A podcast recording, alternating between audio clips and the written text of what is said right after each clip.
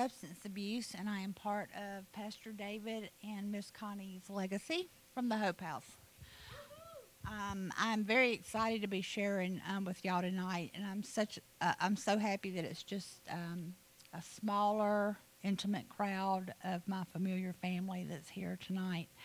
Um, I am going to share uh, some of my testimony. If you'll, if you'll tell, tell me what time I need to be wrapping it up. No, you've told me so. before midnight. Okay. Um, I might take it might not take that long, or you know it might. Um, the um, Pastor Rhonda asked me on Sunday how I felt about sharing my testimony uh, tonight, and um, I hesitated. Excuse me. Um, I hesitated, and uh, she said, "Do you want to think about it?" And that was kind of my outlet. And I said, uh, Yeah, maybe I should. I'm not in a really good place right now. so, anyway, we had such an amazing praise and worship uh, that uh, the Lord just really was working on me just in that short period of time. And I ended up putting a note up here saying, The enemy is trying to get me not to speak Wednesday night. Uh, but uh, I would like to if that's okay. So uh, that's how uh, all that came about. so, um, I am 51 years old, and um, thank you. Who said that, Misty? I should have known. I'll pay you later.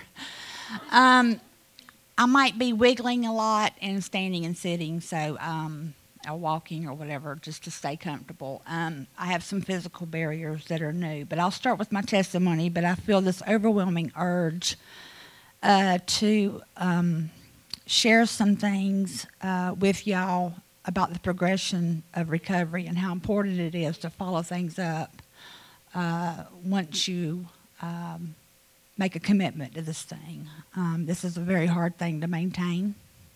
And I'll say first and foremost that it absolutely cannot be done for me without Jesus Christ as my center. Um, and I've learned that this go round. Um, I, uh, my parents were um, phenomenal. I have an older bro- uh, brother and sister. Uh, had all the uh, luxuries and um, uh, just a great childhood. Uh, raised in the church. My grandfather was a Baptist preacher for over 60 years and um, lived right around the block from him. And so every time the, the doors were open, he would come around the block and pick me up and, and my siblings as well. Mother and dad did not attend church a whole lot, um, but they were good Christian people. Uh, I guess my father had decided, since he had been there, uh, since he was in uh, a newborn, uh, every other day of the week, that when he turned out to 18 and decided to make his own decisions, he just kind of fell to the wayside. But it was always a, a very fine Christian man. Uh, a lot of love, um, not a lot of affection. Um, to give you a little bit of background on my uh, my father's side was it was his father that was the preacher, and my uh, mother's side, uh, she lost her parents by the age of three, um, and was uh, tossed about. Um, and I don't mean tossed about, shuffled around some because her siblings were so much older than her, and there was eleven of them um, and lived with sisters, you know, for a while here and then there. And they were like, you know, uh, can you take her? And then somebody'd say, well, we want her. And that's kind of how she, from the age of three on, kind of grew up.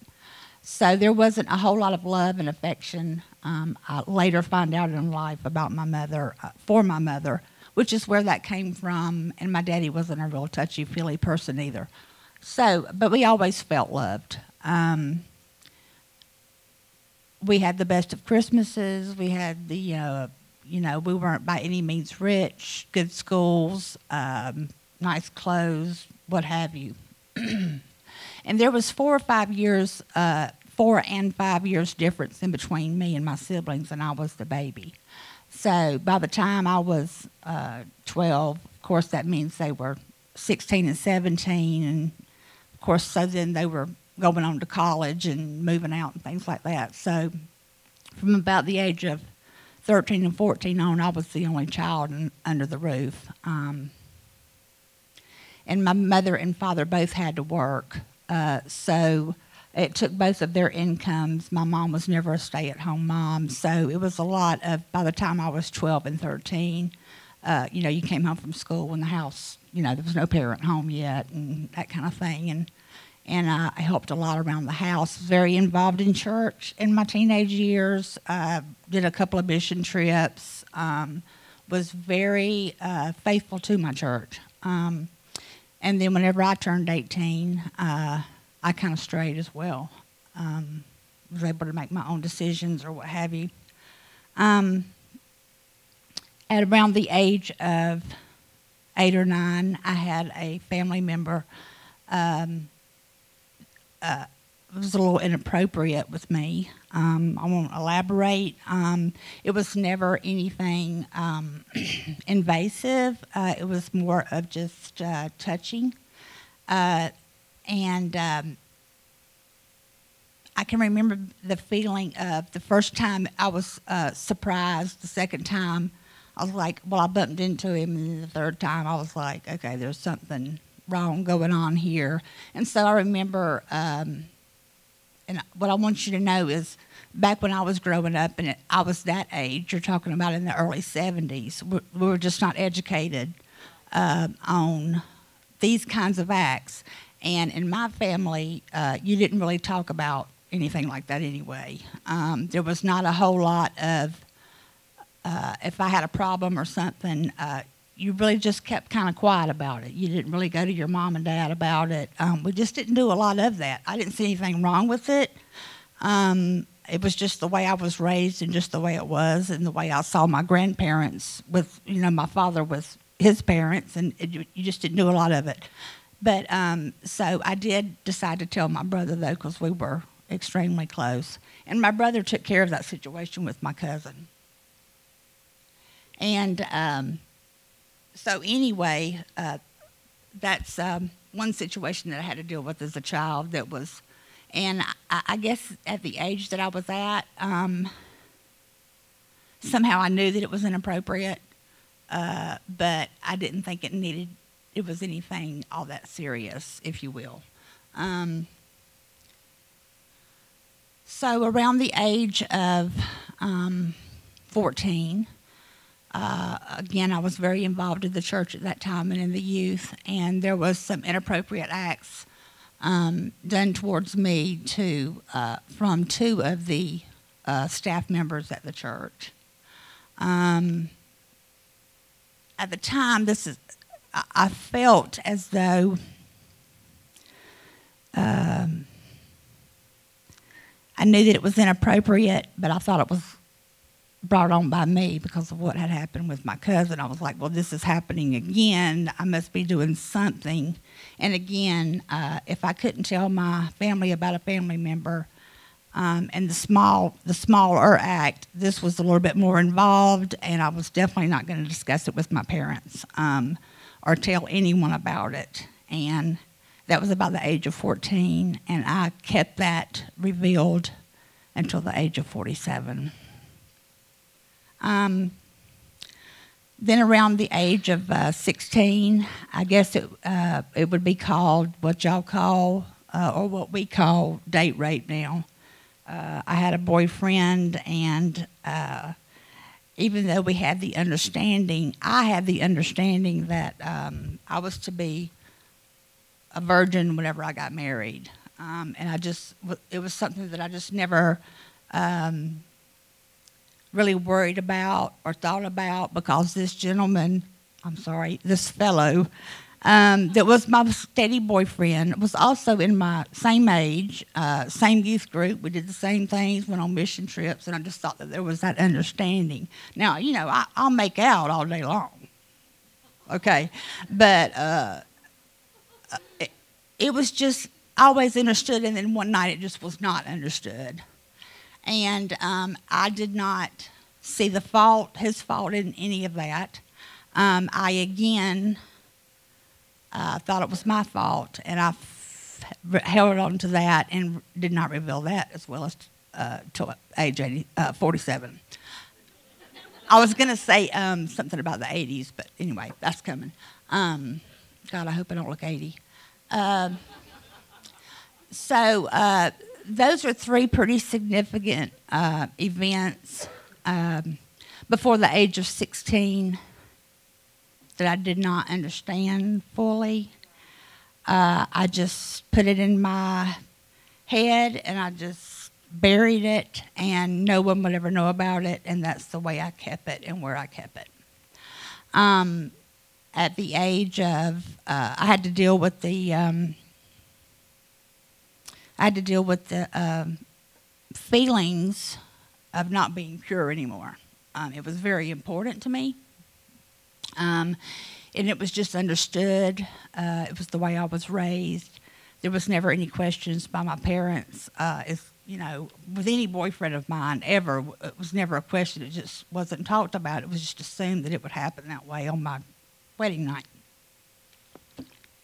So uh, I was feeling um, pretty down about that, and um, it took me a long time to recover from that because he went to my school and my church, and we were still in the same youth group following that. And um, he acted as though it was okay and it, nobody got hurt, and I did not indicate to him or anyone that that was not the way I was feeling at all. I blame myself for it happening, and I could have should have been able to do something to control it. Then there was the self-image uh, problem with, um, you know, I'm not. Nobody's ever going to want me because, um, you know, I'm not pure anymore or whatever.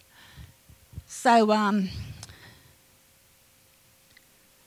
I didn't have a whole lot of boyfriends uh, whenever I was uh, in my teenage years. Um, because I was busy cheering or, you know, with the girls or whatever. But um, I did have this one other young man um, who proposed to me, and I did get married at 19, and he understood, he knew the gentleman that this happened with, and I told him the whole situation. And um, he did not even bat an eye. He was just like, you know, I understand, and I'm sorry that it happened, but it doesn't change how I feel about you. And I just thought that was really cool and um, thought, really, to be honest, that that would probably be the only opportunity that I would have. There would probably not be too many more out there that might accept me for the way that I was. Um, and so we married at 19, and we did go to high school together. And um, we married at 19, and uh, we divorced within two years. And um, I really was not used to, and I didn't realize this, all of this really until 47 years of age, how all this is going to tie together. But I really did not understand that he truly loved me uh, because there was no advances or um, inappropriate behavior uh, in a sexual way. Um, and only to find out later in life that um, I was terribly confused about love and sex. And basically, what had happened to me in those uh, from 9 to 21, thus far in my life, was I basically went from pay, playing with baby dolls into a grown man's office and um, was you know, um, I don't want to say assaulted, violated. Um, and I guess in those years of being formed in my head, this this is what I've I've been through so much counseling to try to find out what it is that makes me tick and why I did the things that I did. Uh, and it was basically that I have I, I was still a child, and that all the wrongdoing, all of that wrongdoing, none of it was my fault. And I did not need to spend the last 35 years that I had um, blame, blaming myself. And to be honest with you, I didn't really blame, my, blame myself because I blocked it so, I shoved it so far down that it wouldn't even enter my mind sometimes. I mean, I could go for a decade and not think about it um, because it was my fault that was the end of it. And um, I never realized that that was forming how I would pick the gentleman in my life. um, in my 20s and my 30s um, because I was so confused that I thought that the sexual act had to happen in order to be attractive to men. So I picked all of the wrong men. Um, all of them were dead, dead in relationships, all in my 20s. Um, and to find this, to find all these things that I'm going to share with you tonight out at the age of 47, and you've been living with it for 35 years, and you finally are with someone that you are going to spill your guts to, my counselor, Pastor David, and another counselor, another female, um, that helped me to realize why I am the way I am and why I did the things that I did. And it was such a relief. And I'm not, I'm not trying to jump ahead, but um, so with that confusion of sex and love, that's how I entered every relationship. It was, you know, uh, sex first, and then hopefully they love me, you know. Um, and I would. Uh, I went through probably three major relationships in my third in my twenties, and um, w- uh, one gentleman was killed in an automobile accident, and um, he was mean, and I didn't realize that he was a mean person until I, way after he was gone, and uh, the other one. Um, I actually married. That was the second time I was married at about the age of 25. And um, he had a one night stand with uh, a lady eight months later that resulted in a pregnancy, and that marriage ended because of that. Um, but in all of these relationships, no matter how bad they treated me, they would just about have to sever me to get rid of me. I mean, it would be like I just couldn't get enough. And um, it was they could do anything to me or say anything to me, and I would just just I would be like, just if you can just love me, you know, I, we can get through all of this.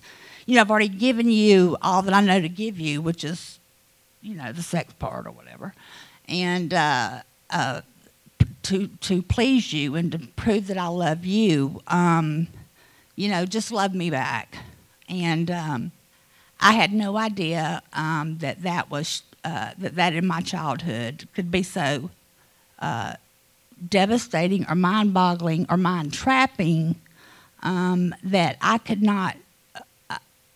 I just never knew it. I lived my life and I never knew it until 35 years later why I had so many dead end relationships. Um, my father died at the end in 1991. Um, my mother was widowed at 48 and she has been alone ever since. Um, my mom and I have always been very close, um, and we are very troubled right now, and I'll talk a little bit more about that in a little bit. Um, when that happened with my second marriage, I have not used, I have not abused drugs uh, to this point. Um, I used to drink socially, and that that was about it. Um, I decided that um, I needed to do something for myself, and that would be that I could support myself for the rest of my life because I was never going to be able to depend on a man. So at the age of 26, I decided to go back to nursing school, and my goal was to be graduated by the age of 30, and I did do that. Um, so from about the age of 26 to about 38, I really did not have a significant relationship um, uh, with anyone. Uh, I went, I dove into nursing. Um, I was a cardiac nurse for nine years, and um, around the age of 38, um, I decided that I would try to give marriage another shot. Um, still not knowing all of this you know, not knowing why I did all of this in my past and how this would all tie together. But I decided that I would uh, give it one more shot and I would give it financial support, mental support, emotional, uh, physical, whatever it is that I'm just eager to make one work. And so I decided to commit in that way. And um, uh, come to find out, I did marry him. It was, uh, and that was about the age of 38. And I did, I did marry him. It has since been annulled because whenever he married me, it was a con man. And when he married me, um, he was already married, and he took a good chunk of my retirement um, that I had helped um, uh, put into his business. Okay, so this is this is going to start the uh, kind of the downfall of things. I sort of had, uh, looking back now, um, a mental breakdown that I just did not address. I decided to go um, travel nurse all over the United States, and um, but I can tell you what happened to me out there. I just uh, I'd go somewhere for you know 12 or 14 weeks, wouldn't have to worry about making any relationships, not bonding with nobody. I'd just go there to this state and do this for this long and move on to the next place. And everywhere I went, there I was. And everywhere I went, there was all the problems. And um, I just still did not have the capacity at 38 years old to figure out who I was or why all of this was happening to me and what am I doing wrong. And I just mentally completely shut down, didn't open mail for four years, just, I mean, just completely uh, not, uh, like I said, moving here to there 12, 14 weeks in, you know, I don't have to be tied down to anybody. And uh, this is all after this third marriage uh, came crashing down. And um, so um, I made the decision to run from my problems by nursing. And it was the most, the, the worst mistake I could have ever made because I left everybody that supported me and loved me behind. And I wasn't trying to bomb nobody where I was at, it was just me. And I dove into a mental state that a lot of it sometimes I can't even remember. Um, sometimes I do remember things, and that is when my drug use started. Um, it uh, was unrelated to to nursing. Um, I had a physician that uh, when all this went down with my hus- the my ex husband or my whatever he is because it's annulled, thank God. Um, I don't have to count that one. Uh, a significant part of my story. Uh, I, I had seen a doctor. Of course, she put me on some anxiety meds and some sleep meds, and I was already on a uh, mild pain medication for a years long-standing problem with uh, mild pain. Anyway, uh, so I had I went to the doctor and got all that lined up before I left to go anywhere, and I had refills. And there's a CVS and a Walgreens and uh, whatever else chain there is all over the United States. So uh, drugs were not a problem. I found myself um, using them quite a bit. Um, and uh, not really abusing yet, but having to have them. It got into me having to have them. Um, I would call in early for refills. Uh, I would go to a dentist in Missouri, and you know there would be no record of me, so they would, you know, claim to be having some tooth pain or whatever. They would give me extra pain medicine and just drug seeking, uh, because that's the only way I felt better. I didn't know what else to do, and I was so mentally gone. Um, I just, uh, and I was so lost because I couldn't figure out why this repeated behavior or this the same things kept happening to me at every relationship, and um, uh, so anyway, uh, it, it, snowballed, uh, and it got into, um, of course, DUIs and reckless driving, and a couple of nights in jail, and and uh, then um, I got a, you know, it would just it would just pile up, and um, my license was suspended uh, for five years and I guess this was about uh, the age of 30, uh, 40-ish maybe. Um, so I made it for two years out there, uh, all over the United States, using or whatever, and uh, still maintaining a job, still functioning. It was just, um, it was just, uh, it's just so snow. It's just like skewed uh, that whole four years.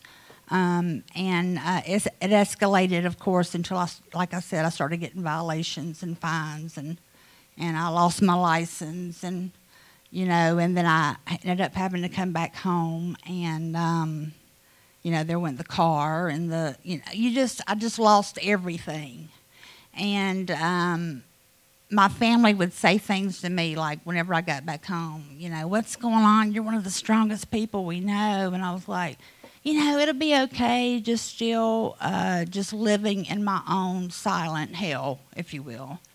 Um, and um, started lying to my family, started stealing, um, couldn't hold down a simple job. Um, so my family um, finally are, are so oblivious to addiction. Um, and I'm the last person in the world that I thought would be ever be an addict and that it would cost me my career and everything else that it did. Um, but they sat me down at the age of, uh, well, in 2007, they said, you can have your drugs or your family. And um, so I chose my family. I went to uh, detox, and that was my first time in recovery. And I recovered from 2007 to 2011 um, and decided that uh, we'll stop doing what kept me clean and um, had a uh, the start of a pretty bad physical barrier. So I got back legally got back on my drug of choice, um, thinking that I could control it and that I had it. Um, all this done in secret, and um, it wasn't um, long before I was out there full blown again, and I stayed out there about 18 months. And uh, my drug my drug of choice was opiates, and so um, in that uh, relapse of 18 months, I got even more charges, lost the license again, messed up a couple of cars, had a few wrecks. Um, so it was the same old cycle coming back around. It just didn't take but 18 months this time uh, to get to that point. And um, so my pride kept me out there for that 18 months. The first time that I got clean from 2007 to 2011, I dove into NA full force. And I mean, NA was my life for that four years. And um, I thought I was a pretty spiritual person um, with my background and being raised in church. And, um, but it was, and they do bring spirituality into um, the 12 step programs, both of them um, that I went to. Um, actually, a pretty good bit. And I thought that would be sufficient. And uh, held, you know, offices and served on committees and was all about 12 step calls and making the next, you know, helping the next addict and, and giving back. And uh, 2007 to 11, the first time I got clean, I did start working the steps and I got step four and the pain was so great I quit. And that was the start of my downfall. I quit working the steps um, because step four is your um, just your life and um, moral inventories and and uh, character defects and all that rolled up into one, and I just couldn't face it. And the way, reason I couldn't face it is because I still didn't know what was wrong. I had no idea why this why this would be happening to me and why um, all of these dead end relationships and all these poor decisions that I make and I just never could figure it out. And um, so I need uh, make a long story short. I stayed out there 18 months, and um, I had to tell my family that I had relapsed again. Well, I, if you remember me um, talking about my mother and our relationship is very strained right now. Um, she did not handle it very well. Um, I came to, um, and I'm going to elaborate on that in a few minutes. Um, I decided to get clean in, on September the 29th of 2013. Didn't I come to, in 14? I came in January of 2014, Leah? Okay, so I got clean. Uh, if this is four years, then yes, uh, September. Um, I did not come to the Hope House until January of 14, so I had three months. And in that three months, um, this is my second time clean. Um, in that three months, um, I gave my keys to my dear friend John, and um, I stayed in my apartment. You know, I couldn't go anywhere because that's where all my drug people were, and it was uh, I had just gotten out of detox, and I had made a decision that I would just stay there in the apartment and not have any. You know, it'd be better if I just didn't have any way any way to go, and if I went somewhere, I have someone with me. So for that three months, I did some real soul searching, and I had to figure out what was missing where did I go wrong and uh, what could I do different? What did I need to do different?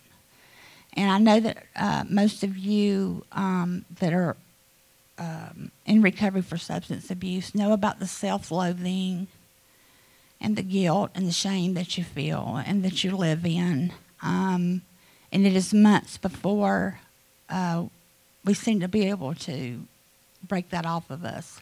So for that three months, I stayed in my apartment. And I went through all of that alone.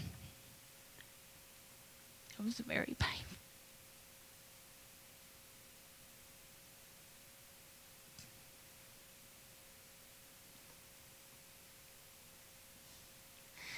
And so I finally made the decision to go to the Hope House.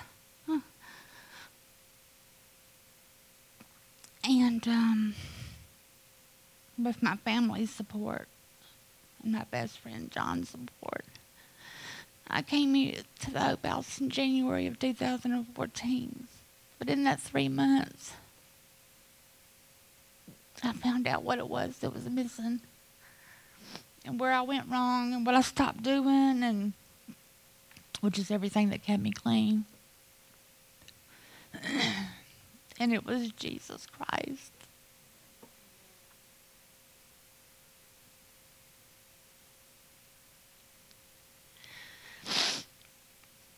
So at the end of that three months before I came to the Hope House, of course, I was feeling better physically. And um, I got to Hope House, and I was probably pretty annoying. I'm told I was anyway. Um, come bouncing up the stairs and um, you know, hey, I'm here, for, you know, I'm ready for rehab. And they were like, okay, who was this idiot? Anyway. Um, but when I tell you that I was completely ready, I was completely ready. And when I had decided that I had had enough, um, I had had enough. And when I figured out that it was um, Jesus Christ that was missing, the missing link, when I got to the Hope House, I decided that I would pursue him as hard as I had pursued drugs.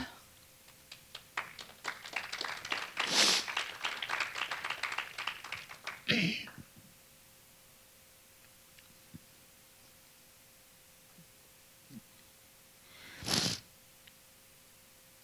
really paid off for me. Um, I would never let go of that. Do I wonder sometimes? Do I have lack of faith sometimes? Yes, I do. Um, but I graduated in the 15 months, and uh, I have never let go of Jesus Christ, and I made him my number one priority instead of NA, and um, instead of my family, instead of my friends, instead of anything that I do. I'm very grateful that on the 29th of September it'll be four years, which is my itchy place. That's I made four years the first time. So I'm back at where I started. I've left out a lot of details on my testimony, but that's okay. because what I want to share tonight, and I will do it in a short uh, time period. and um, although I am very partial to Hope House ladies, and I've worked this program that, that they're working, I know that others in this room are not here for substance abuse, maybe depression or anxiety or eating disorder or whatever it is, and I'm sure that you have struggles too. But I'm going to have to speak on what I know.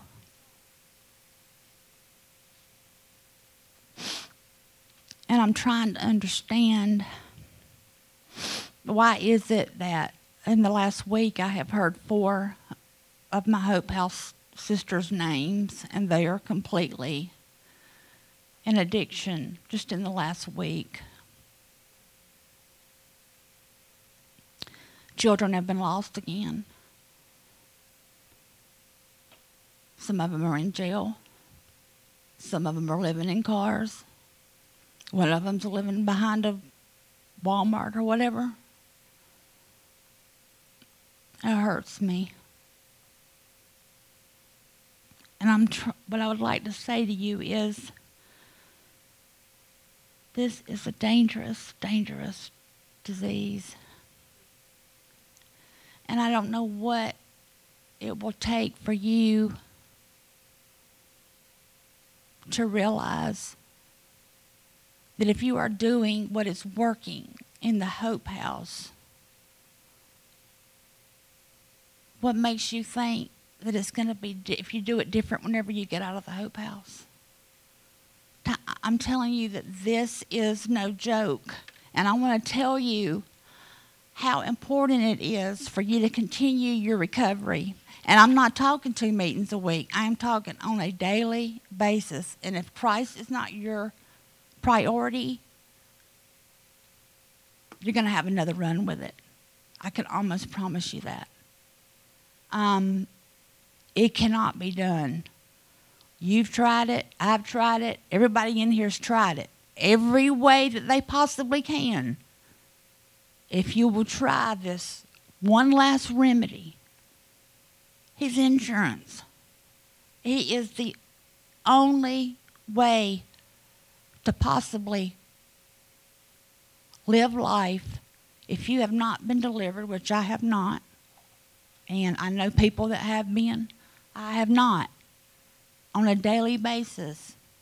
But you have got to do your part. You cannot, you've got to meet him halfway. Um, you have got to do your part. You have got to figure out if meetings in church and uh, family and work is what keeps you clean. If that's what's keeping you clean, why in the world would you try to change that when you get out of a protected environment? You know, the, seriousness of this is you know, four of y'all just in this last week I've heard about because they're not doing what you were taught to do in the Hope House. And you think you're different, you're not different. It's going to be the same ending for you, and you're going to die. These people that I'm I'm not going to give any names, but they will probably there's three options for us. Jails, death, or you get your life cleaned up. And there is no other there is no other options for us. There's a couple of things that I want to show I want to just share with y'all very quickly. Um, because I want each and every one of y'all to know that um, y'all might think that I've got it together and that my life is good, and my life is good. But I have had the worst nine months of turmoil since graduating from the Hope House than I have had in so many years. And there is no reason for me not to have relapsed except for Jesus Christ alone because He is the only person, the only thing in my life that I knew was missing. And I decided to take Him up on His offer, and He has saved me this last nine months. And I'm telling you, It cannot be done. Please just give it a fair shake, give it a fair try. Um, there's a few things I just want to mention. My mother, um, like I said, it's a it's a very hard relationship. She's a very hard person, and it took me uh, about nine months ago. I thought we were uh, just past this. You know, I know you're lying. I know you're using, and just making me, taking me back to that place to where whenever I was addicted, um, all of those feelings of frustration and anger and self loathing, and this is what she brings me to. And it started up again nine months ago. We had a good year and a half where nothing was said about it, and suddenly, suddenly she starts. Every time I'm down there to see her, it happened three times in the last nine months, and in, since Thanksgiving, I've only seen her twice. Um, and I'm thinking to myself, and I've been counseled by Pastor David, and I have worked on this one specific thing for nine months. And I have journaled, and Thanksgiving was the third time. The first time I handled it by leaving, the second time uh, I handled it by talking it out with her, calling and getting Pastor David's um, opinion about what, what I should do very calmly. But when it happened this third time, y'all, it was like my head spun around. Okay, and I could not take it anymore. And I said things to my mother, and she said things to me, and I was right back in that addict mentality anger, frustration, disgust, I wanted to physically hit my mother, and I was in a trap, and I didn't have my car outside to leave. And it was just me and her, and my sister, my other support, whenever I'm, uh, whenever I'm home, was not there to come and help me. And I was trapped in that situation. And it was the perfect opportunity for me to walk away. I was hurt so bad by my mother that I left there thinking that my mother hated me that is very that is very hard for a child to think that their mother hates them. Okay, so two things could have happened. I could have used, which is what I wanted to do, or I could use some of the tools that the Hope House taught me. And I'm talking about this is only nine months ago that uh, I was back in that addict mentality, just like that, and you have no idea how quickly that it can happen.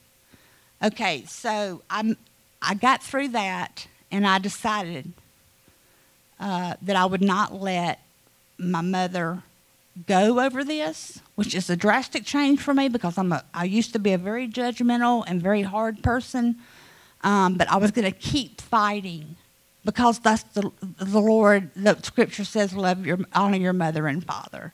And it was from a biblical approach. And um, so I kept working at it. I'm still working at it. I only talked to my mom like, I probably only talked to her five times since Thanksgiving and only seen her twice.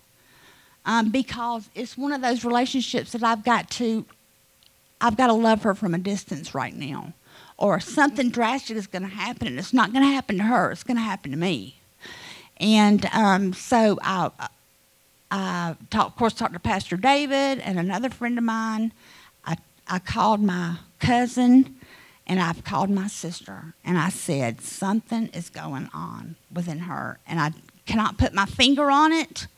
Um, you've got to please help me. I said to my sister, I said, Do you think um, that things happened to, that happened to me in my past, would it give her any relief to know, like, is she, would it help her to know why kind of things happened the way they did for me? Um, or would it just make her so sad and so guilty that the rest of her days here, she's 72, um, the rest of her days here would be miserable if I, so I had to make that decision. Okay? And I'm doing this through tools that I've learned. I'm not giving up on my mother. I didn't use any drugs. I'm trying to salvage this relationship because she's my mother. So I go to my I go to my mom and with the decision to let her know that things happened in my childhood. I decided I would not be specific. And I said, What is it that keeps bringing us back to this place? And she said, I wish there was something that I could have done. So she has been carrying guilt since 2007, thinking this whole thing was her fault. And it's the only, she doesn't have any coping skills. It's the only thing that she knew to do.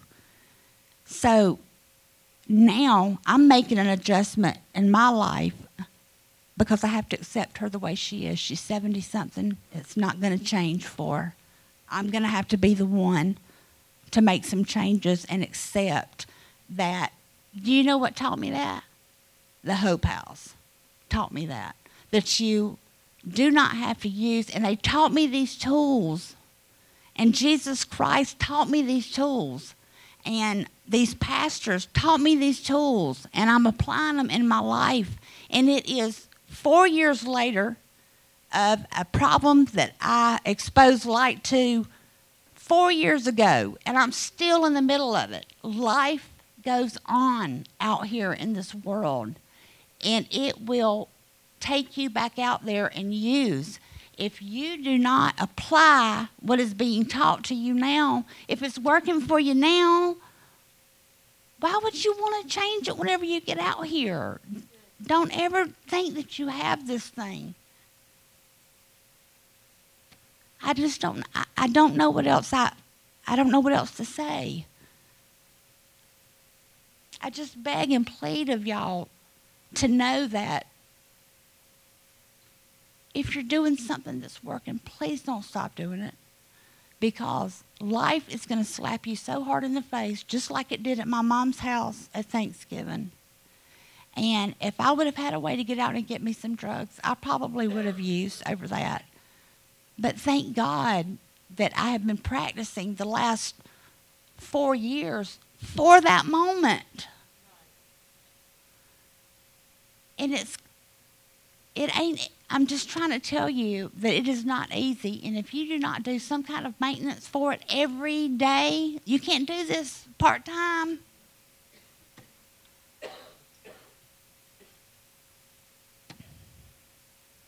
I love, I love y'all. I love this church family. Um, but I'm going to tell you something. Satan is very strong, and he's very powerful. And what I want you to know is, is uh, he can only have what you let him keep. Um, something's got to be something's got to be done.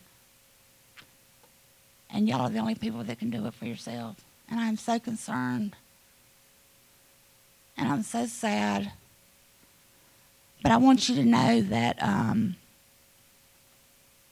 I'm very grateful for where I am. I'm very grateful to have had the opportunity to be at the Hope House. And um, I've worked on it every day. I have not missed a day that I don't get up and say I'm an addict today. It just never changes. And um, as far as that's just one little situation with my mother that's been going on, I'm talking about this thing is progressive. Things that you expose today might not even come to pass until five years from now. Um, secrets keep you sick. They kept me sick for a very long time. Um, you just don't have to live life that way. It just uh, you don't have to, not anymore. Um, I hope this helps somebody. I um I love y'all, church family, and that's all I've got to share.